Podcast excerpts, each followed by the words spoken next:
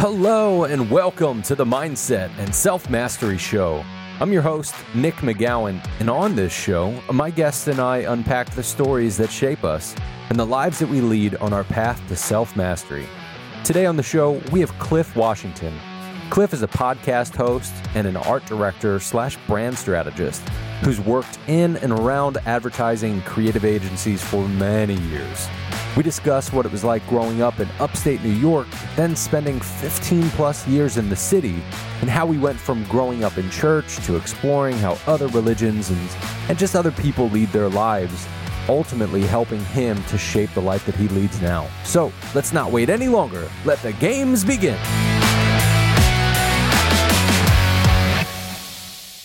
Cliff, welcome to the show, man. How are you? Thank you, Nick. I'm doing great. How are you? I'm great, great. So, Cliff, we were kind of joking a little bit before we hit record that it feels like we've known each other for maybe a couple months, at times maybe a couple years, but realistically, I think it's been about two years. And you were like, "Yeah, man, COVID time," uh, and you're totally right. Like for the most part, since all this COVID stuff, every day kind of feels like a Wednesday. Like, and sometimes I think, like, man, I don't have any meetings today. Shit, it must be the weekend. Do you kind of feel the same with that? I know you kind of work uh, work a lot too. Well, yeah, because yesterday, um, I you know I kind of forgot it was Friday. Um, the week, so in the middle of the week, Wednesday, I went to the city because right now I'm in upstate New York. I'm on a bit of a sabbatical from the city. I've been there for 16 years, but I went back Wednesday for a conversation with um, this guy I know who's a well, he used to be executive creative director for um, ad agency in New York, and now he's um, in the C-suite as chief experience design officer. So he's giving a talk at Ogilvy in New York, and you know I saw it on LinkedIn and went down. Great day. Um, he's a really great guy. Met a lot of great people. Did some good networking. Um, but yeah, that kind of messed up my week because when I came back, it was like you know the next day on Thursday, going back into the into the regular work week, and by the time, like I said, by the time I got to Friday, it was just like, man, what day is it? Oh shoot, it's the weekend. Uh, to, uh, the next day is Saturday. Wow and then you know it was another late night late agency night till like 12 o'clock at night so that just throws me off. Yeah. I, I know what that life can look like and I, we were talking a bit about that as well. So why don't you give some context cliff? Tell us what you do for a living and one thing that most people don't know about you. So my name is cliff washington. I am an art director and brand strategist. I currently work with an agency ad agency out in california um, from upstate New York. And like I said, um, I was in the city for in New York City for 16 years as a creative professional. Uh, one thing that people may not know about me is I'm the first in my immediate family to graduate college. Wow. Was that something that you wanted to do uh, as a kid? I know there are certain kids that are like, man, I want to be the first one. Or was it something you just kind of worked your way into? I mean, when I was a kid, all I wanted to do was, you know, play play college basketball. That's what I remember the most. So yeah, I wanted to go to Syracuse University and play in the Carrier Dome and have Jim Boeheim for my coach. But you know, uh, athletically, that wasn't the route. Um, and in terms of, I mean, my mom she wanted college for me even more than than I did because you know we come from a very much working class background. So um, to be the first, it was it was pretty cool. I mean, that was something that uh, was definitely on my mind uh, going into college. Yeah. So what happened with uh, with college ball? Oh well, like in in high school, um, it's funny because I was always the tallest kid in my class till about I want to say eighth grade or so, and I just kind of stopped mm-hmm. growing. And um, by the time I I um, got to like freshman junior varsity, I was switching over from like power forward center to shooting guard, but all my skills I had developed um, throughout the years were more for like a forward center position. So all the ball handling and shooting and everything, um, you know, it was kind of like starting all over again. And then I wasn't necessarily yeah. like super focused on that uh, because I split a lot of the time between like art and music and such. Um, and then later on, I had issues with one of the coaches and him being a bit of a jackass.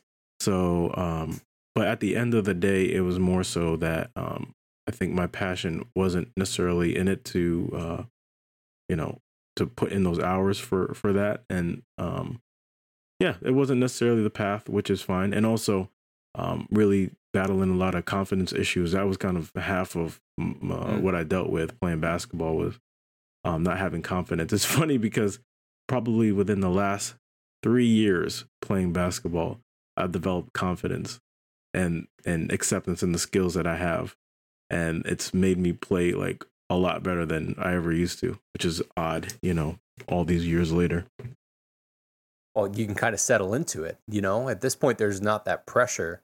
Like I, I didn't play uh, high school sports. I played sports growing up, but by the time I got to high school, I was like, I don't want to deal with the politics. I'm good. Mm and that was a lot of politics. You know, I had friends that did it, and that probably went through the same thing you did, where it was a matter of the travel ball, going to do different things, and uh, and having a lot of that pressure. So I could imagine years later, when you're just playing street ball or just LA fitness ball, basically.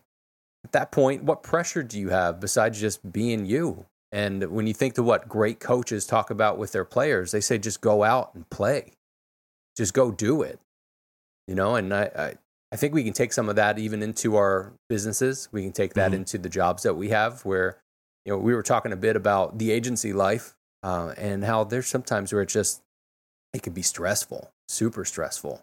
So how do you take that confidence that you have and that, uh, that way to be able to kind of pull yourself back go, all right, cool. I'm here. No pressure. Let me just rock and roll with that. Do you feel like you can translate that into other things now or, or not? So let me give you um, this analogy. I don't even know if it's necessarily an analogy, but one of the issues I had in basketball was overthinking. It's like I could do a mm. lot of working on my handling um, at home in the basement, and then when I'm in the game, and I'm thinking to myself, okay, am I dribbling right? Let me make sure I don't dribble it off my foot. So as you overthink about that, then you dribble it off your foot. So it can kind of mm-hmm. be the same thing in business and in and uh, uh, whatever skill or craft it is that you're working on is like when you put the time in, you put the work in while you're um, practicing whatever that skill or craft is, you don't necessarily in the moment have to keep harping back on, okay, make sure I'm doing this. Step one is right. And then step mm-hmm. two is like having the faith in yourself to believe that since you put the work in, you can kind of effortlessly um, part, uh, participate in, in and whatever it is that you're doing and it will naturally um your skill will naturally show. Yeah. Yeah there's the uh, confidence that comes from just knowing your shit. Whatever it is. Just going I, I know that i know the things that i know so i'm mm-hmm. bringing these into the mix. How do you work with uh, your your newer role and the projects that you have kind of managing your mindset in, in that sort of light um, I think the number one thing at this point is having an understanding of um, the role within the context of the particular company I'm working at, and um, mm-hmm. you know, knowing when to fight against the tide and knowing when to roll with the tide, and that has again has to do with a sort of um, um, how how can I say it, a social awareness, right? You know, mm-hmm. when it comes to the politics of a particular place, and then also your own kind of self awareness and what you can deal with. Because, uh, you know, there's a lot of time there's two routes when you're at some place that presents challenges. Either it's to just accept it and understand that you can't change something and not try to control it, or take off and leave, you know? So understanding what I, I can do and what I can't do and when I can um, fight against the go against the grain and when I can't go against the grain. And it takes some uh, maneuvering and it takes some uh, uh, kind of feeling out the temperature, um, which can be uncomfortable, but you you kind of have to do that to be able to navigate a particular place. And then also, oh, one of the biggest things is boundaries. And that's I guess with any point in life, but specifically in the workplace to um, kind of let your boundaries be known to whether it's your higher ups or coworkers and because that's one thing that people will test if it's not set you know pretty early on about about what your boundaries are hmm. it's a good point with boundaries since everything happened with covid and people either went hybrid and remote uh, remote working and working in an office and having to go in every once in a while, or the other people that all just are completely remote at this point. It can mm-hmm. feel like you're on an island and it can feel like you're doing things by yourself. But there is, uh, you got to be able to stand up and say something and set those boundaries. I, I talk to different people at times that uh, uh, feel like they're abused by the people they work with because they just expect that they're always on doing the things. And for the most part, um, being in a newer role, there's a balance to that where like you don't know what that um, what everybody else is doing. You know, you don't know how everybody else is working. So how are you balancing your mindset right now? Kind of figuring out the lay of the land, what you should, what you shouldn't be doing, and actually what aligns with you without just cutting, cutting and running and being like, "Meh, I don't like any of this. I'm out." Well, um, well, for one, since I'm freelance, uh, there's a certain amount of flexibility that you can have, okay. um, and also working on teams. Yep. You know, on the weekend, if it's not uh, made known that there needs to be help uh, for a particular project or something, I just set teams on do not disturb, and then I don't get any messages, yep. and I'll just get it Sunday night or or Monday morning or something, you know. And if it's if it's urgent enough, they'll just like call me or something like that. Um, but in terms of some of the other boundaries, uh, there was another point I was going to make, but um, I think it's just about uh, trying to have as real conversations with people. Um, and yeah. what, what was your question again? I want to make sure I hit it right. Well, for the most part, you kind of hit some of it, and okay. I, I, think the the boundaries thing is really what we're talking about and what we're mm-hmm. going through because there are boundaries that you can set within yourself. Um, but being brand new to a place, you can be unsure of what the boundary should be, and not oh, wanting gotcha. to be like, "Hey, I know I'm new here, but I don't want to do that." Mm-hmm. Without understanding like how to go about it, then you toss in the mix freelance because at mm-hmm. that point somebody can't say, "Hey, you're W two. This is what you have to do." It's kind of a freelance state. And it's interesting how things have moved in that direction because there are a lot of people that are like, look, I don't want to work here anymore. I'm going to go freelance or I'm going to go do this okay. or do that. And I think to get outside of the boundaries a bit, I think there are certain people that are really frustrated in what they're doing don't know exactly what they want to do, but they're afraid to dig deeper into it. So they just say, fuck it, I'm out. Okay. So I, I, think it's a, it's a mindset thing. I Go had a conversation with an old coworker. Um, she is at the Tamron Hall show now. Actually, she was on the last episode of my podcast. Check it out when you get a chance. Creators Life, Spotify, Apple, blah blah blah. Um, her name is uh, Miranda uh, Johnson.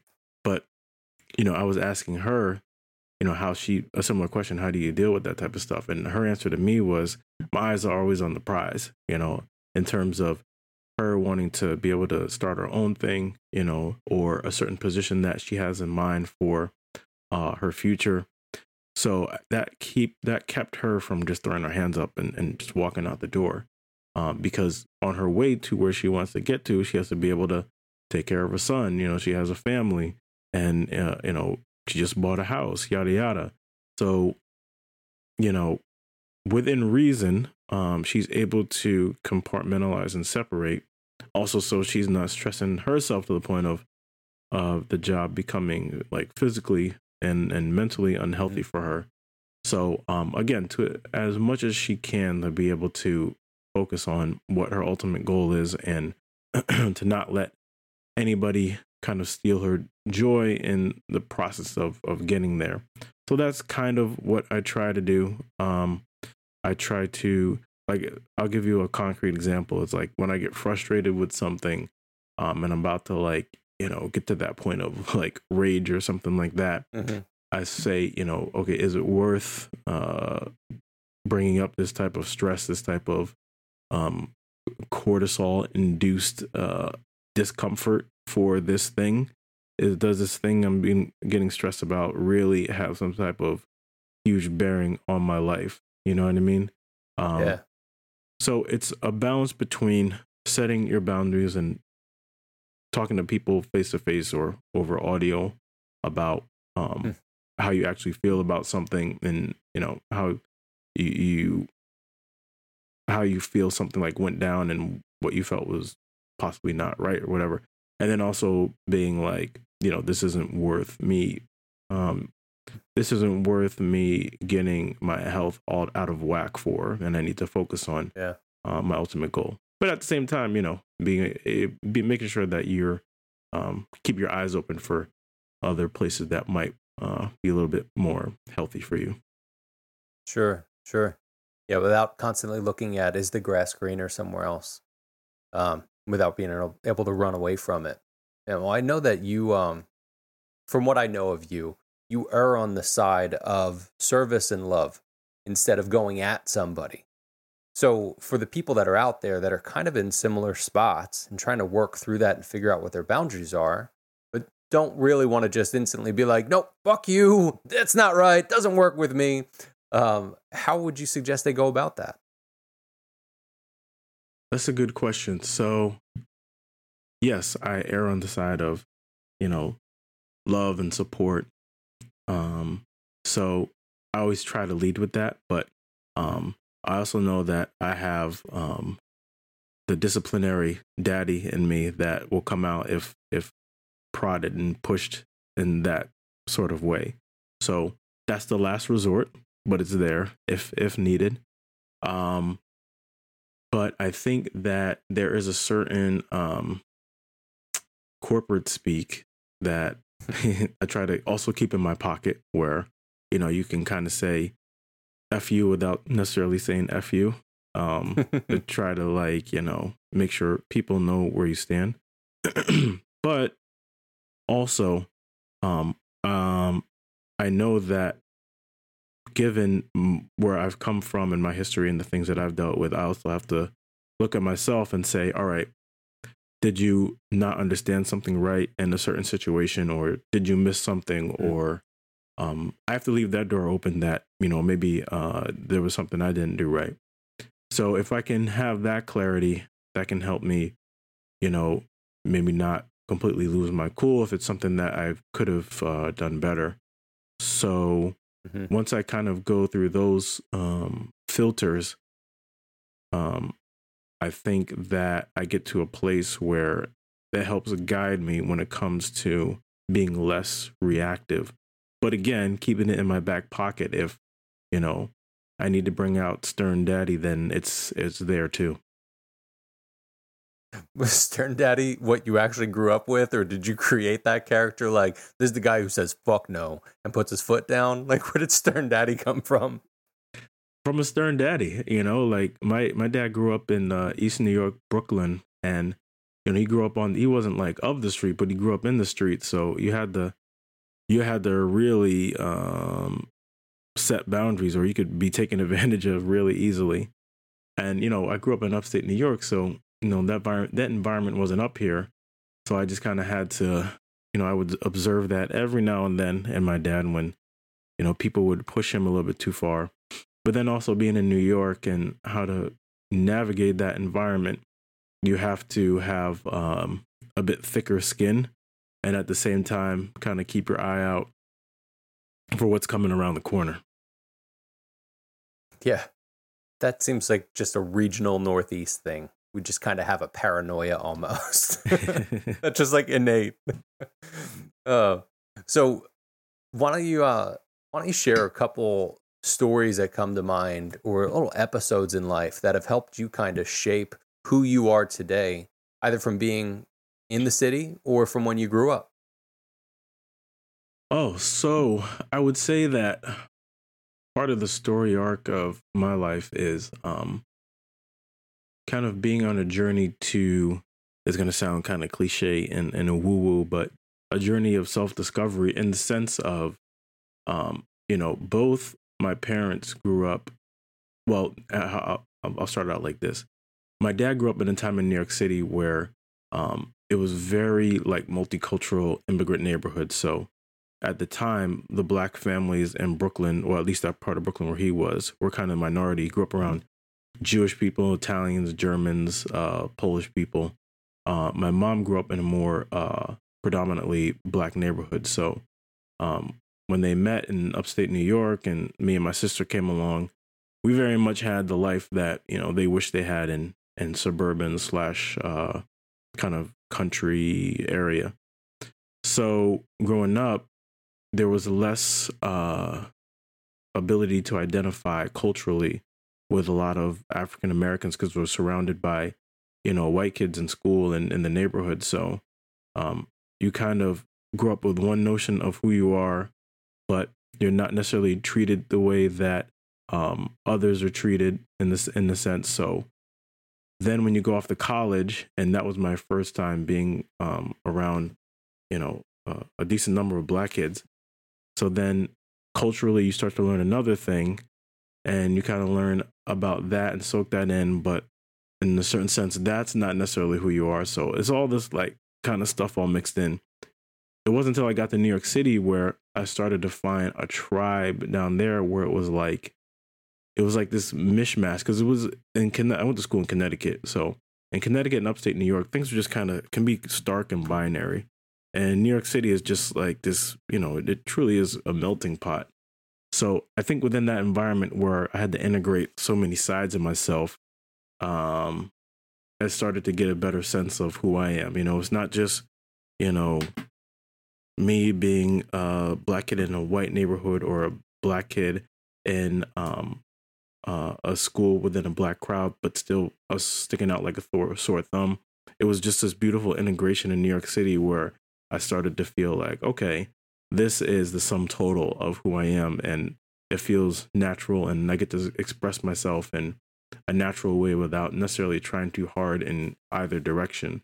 And then that's layered on top of other things when it comes to, you know, different family trauma and everything and trying to heal from that and confidence issues and trying to heal from that. So I think at this point in my life, that kind of makes up the sum total of of who I've become, and can obviously we're all continuously developing, and um, you know that's a nonstop journey till you're six feet under or whatever. So I think that that's a a decent synopsis of you know where I'm at right now. Yeah, that's a bunch of things that's happened all strung together to make you who you are. Um, you you'd even said that we're all growing, we're all learning. Um, I wish that to be the case. I hope that is the case. I feel there are certain people that just want to do more of that as they grow up and as they learn. Uh, there are also the other people that allow things to just beat them and just say, "Well, that's that's how life works." And I just get beaten, and I don't want to explore. I don't want to keep exploring. You keep exploring. Do you think that came from your parents? Did that come from? Uh, where do you think that came from? To keep exploring.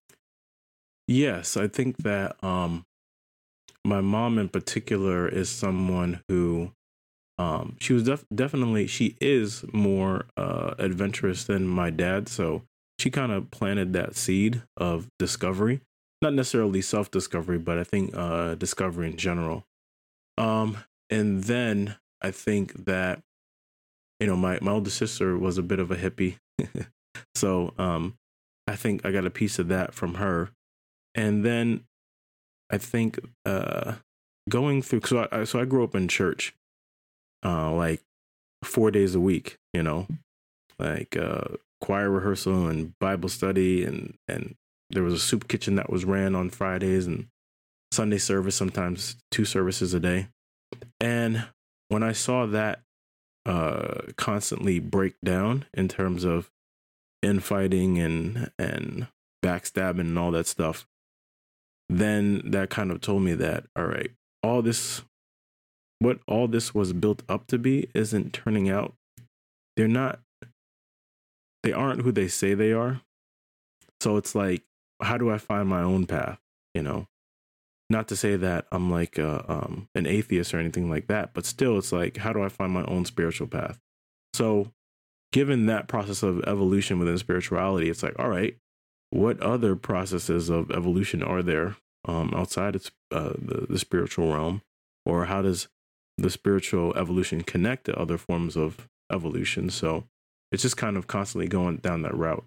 And then I saw one of your questions with like, it was basically what was a pivotal moment in your life or something or something that uh, instigated a type of change. And that was probably around 2011, 2012, when I think within like a couple, a span of a month or two, uh, my dad had passed, uh, my girlfriend had left me, and I had uh, been laid off from my job. So at that point, it's kind of like you know, either you you know take a moment to stop, seek some type of help, or you know, you're just kind of in the spend the rest of your days in this your own like personal hell or something like that. So, yeah. I, you can't really just stop there with a yeah. Like there's a lot more to it than that, you know. That's that's one of those things where some people will say uh, shitty things happen in threes or deaths happen in threes or whatever. That is a legit. It happened in three for you. So how did you how did you manage growing from there? And as you look back now, uh, ten years, you know you you lost a couple major pieces, one major piece in your life, and then something that kind of unrooted everything from you. So how do you how did you manage your mindset through that course of the time and being able to look at it now and just reflect upon it? Um well, I think that what helped a lot was um deciding to go to therapy after all that and being and having someone to kind of unleash a lot of that on uh cuz I hadn't really done that before. And I think that it it can it's very difficult to uh, face those moments because um, I think at the bottom of it you're kind of you get to the point where you really have to look at yourself in the mirror and that's kind of the the biggest pain point for I think all of us. Um, I don't think anybody wants to look at themselves and see certain deficiencies or pain or trauma because you know you don't know if you'll uh, survived that, and very leg- legitimately, some people have not survived that. You know, they haven't. Some people haven't.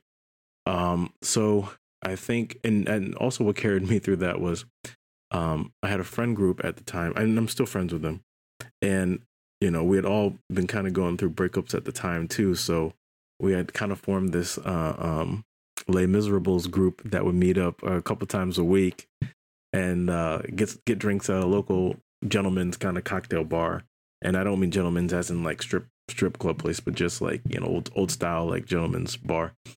So you know having therapy and friends to kind of release all that helped a lot. And then I, I discovered meditation around that time, and you know I had read a little bit about it and was highly confused about how how it would be helpful. And I had decided that you know I'll try it. I don't know if it'll help or not, but I'll I'll try it. And excuse me, at first, um, I didn't really see any type of benefit to it because it was just like, all right, I'm just sitting here. Excuse me. And um and I'm sitting here and I can't really stop my thoughts. And over time, I was able to kind of settle into um the practice in the sense of not trying to expect any particular thing out of it and just be able to sit and um try to focus on the breath and when my mind wandered just try to come back to the breath without blame or um or or putting myself down. And then over time you know you start to uh, notice things change. You start to become more aware of of uh and also i think age too it has to do with age but you start to become more aware of uh either things that trigger you or not to be as um triggered by certain things and um and when that happens, you start to gain more confidence in who you are, what you can do, what you can't do, what you're deficient in, what you need to work on to relieve those those deficiencies or what deficiencies are just kind of um, you know, just part of who you are. Um, so yeah, I think that was the basic process. Oh, and one one more thing is that I, when it came to the the trauma, you know, of my father dying or losing a job or losing uh, a partner, you know, that type of mourning just has to kind of have its own timeline. And I, I you know, kind of constantly relearn that is um, the worst thing to do is kind of hide from that type of grief because it's going to have its day eventually. And you just kind of have to go through it. Yeah. And you talked about it and you talked to somebody. You actually sat down, you took that step to talk to somebody. A lot of people don't. And I I go to therapy. I think everybody should. You do, you know. Think about the the time that you were able to spend actually talking through some of it. even if somebody didn't say anything back to you, just being able to get that out, process through some of that, that helps. Uh, how did that all relate to your faith, though? Um. Well, the the way I grew up in church, this is going to be a, a, weird way to relate it to it, but um, it wasn't necessarily um, it wasn't um, they didn't it wasn't looked nicely upon to go to therapy, basically, at least in the the church that I went to. So you know, if you had to resort to going to therapy, this is within the church and also within uh, black culture, you know, is a moral failing if you can't just kind of depend on praying praying it away. And I think that revealed something to me in the sense that and this is kind of on along my my spiritual path and spiritual journey is that um I found out that people would say that because they were afraid of what they might find uh, if they really had to confront themselves instead of just praying it away or saying that they were trying to pray it away. And that kind of broke down walls and when it came to the facade that I got from, you know, the church that I went to. Now, on the other side, in terms of how faith relates to therapy, is that, and I think I told my mom this before, you know, if if God is responsible for everything, then he's also responsible for the knowledge and wisdom of therapists. So we shouldn't have any type of qualms about, you know, seeing a therapist if um if you want to go that route. And then also, um, you know, there's nothing really new under the sun. Any feelings or emotions that a human has had today, you know, a human has had uh 10,000 years ago, you know, to a different degree of um human development. So, um, I think that when I when I when it comes to say Buddhist philosophy or Christian philosophy, um, I think I take to heart that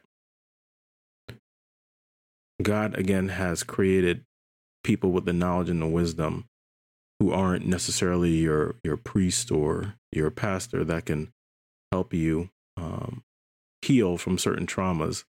And they don't even have to believe themselves. It's just, you know, they were put in that position. So yeah, that's that's how I feel about that. It's so so interesting with um, different people play different roles in our lives, and I'm there with you. I think um, God gives us that wisdom and knowledge and understanding, and sometimes that can come from the weirdest spots. Somebody that you run into in a grocery store could say something that's in context of their own conversation that answers one of your questions. Mm-hmm. So in that sort of sense, it's cool to see, to me at least, it's cool to see God work through those ways where you're like, what was that for me? Mm-hmm. Did I just catch that? Um, it's it's such an interesting thing to think that therapy is a no no uh, I can understand like the moral side where the people are afraid. Like I don't want to actually explore the the shit that's deep inside of me, but you should just put dirt on it and get up, kid. Go back.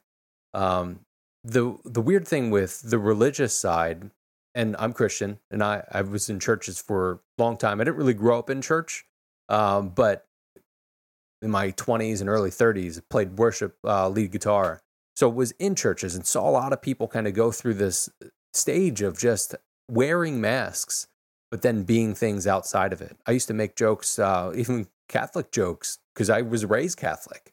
I was like, man, they'd all go in, they'd talk about bake sales and a couple things, and I'd grab one of the pamphlets in the back, and then they'd all walk outside and just smoke a cigarette and start yelling at their kids. Mm-hmm. And I remember being like, what is this? How does this make any sense? We can't let people stop us from the truth. So the truth that we believe to be truth is what we believe it to be without allowing other things to influence that. And we're you're smart enough at this point to be able to look back and reflect on some of those things. So when you think of your faith now and all the stuff that's happened, do you think that you have a stronger understanding of what faith actually means to you? Or Do you think there's still more of that human side that you kind of battle through? Oh yeah, I absolutely have a stronger um, understanding of my faith, which is you know, it's much more complicated than it was when I was in in high school.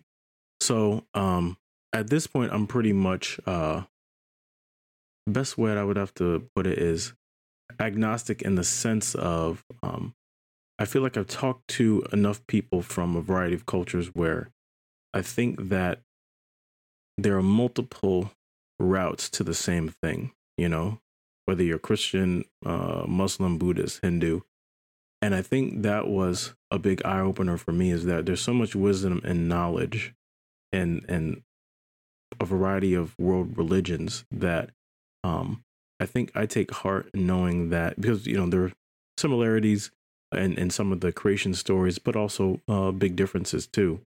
But um, I think it sort of grew my faith in the sense of it wasn't stuck to this one particular thing, you know, because I think you know within the Christian faith, like you know, Baptists feel that they have the one true way to heaven. Uh, Protestants think they have the one true way. Lutherans think, you know, but knowing that there are other religions that are trying to explain our existence and have different um, uh, rules and philosophies that um, can be uh, helpful and some hurtful, but being able to to pick from those to kind of form my spirituality and or at least continuously nourish my spiritual journey is what I have in, in my faith right now.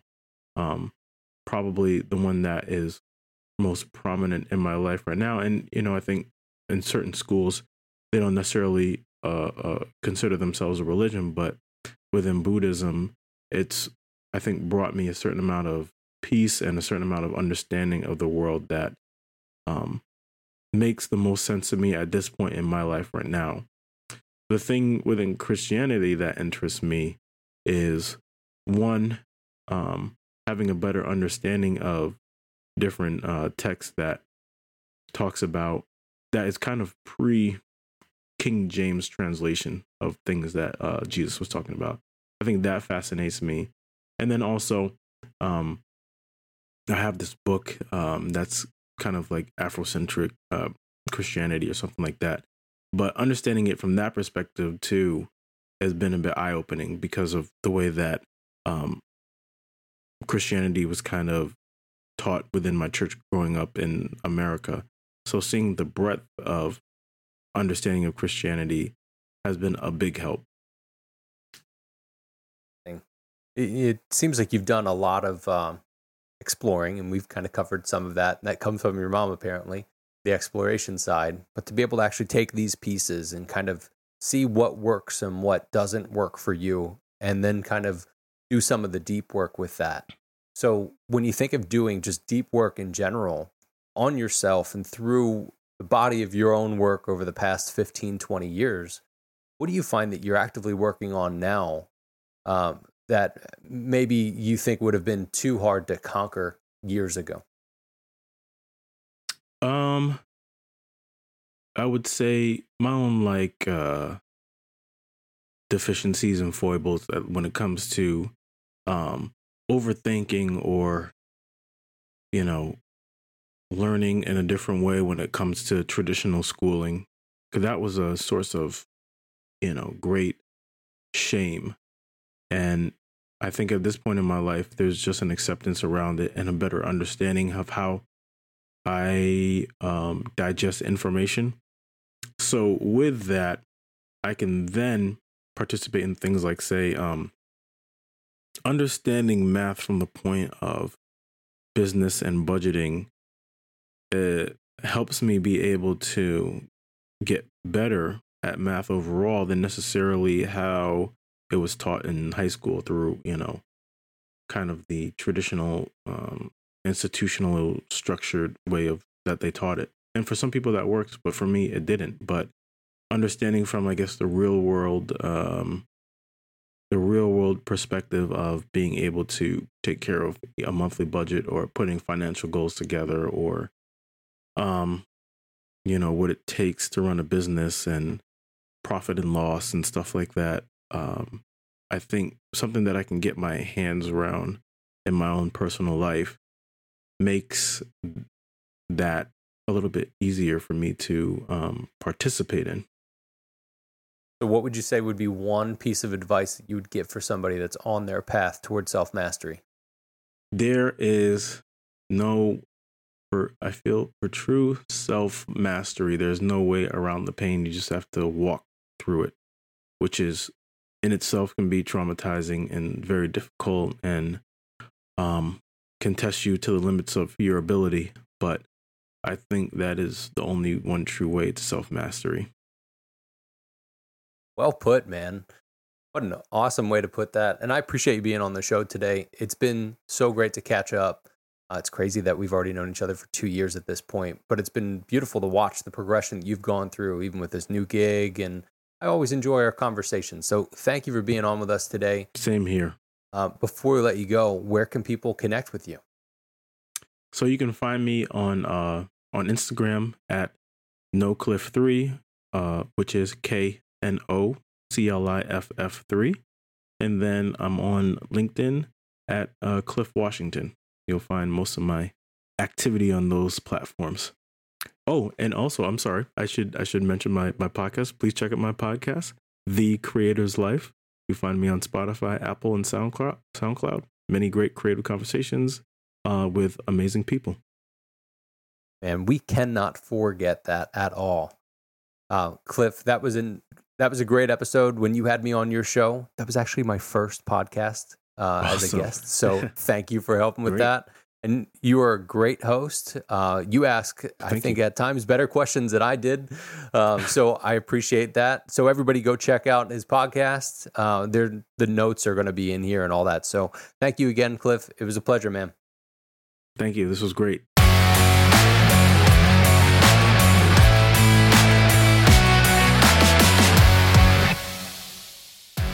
Another great conversation on today's episode of the Mindset and Self Mastery Show. So, what did you think about how Cliff answered the question of giving one piece of advice for people on their path towards self mastery? I love the quote of There's no way around the pain, you just have to walk through it.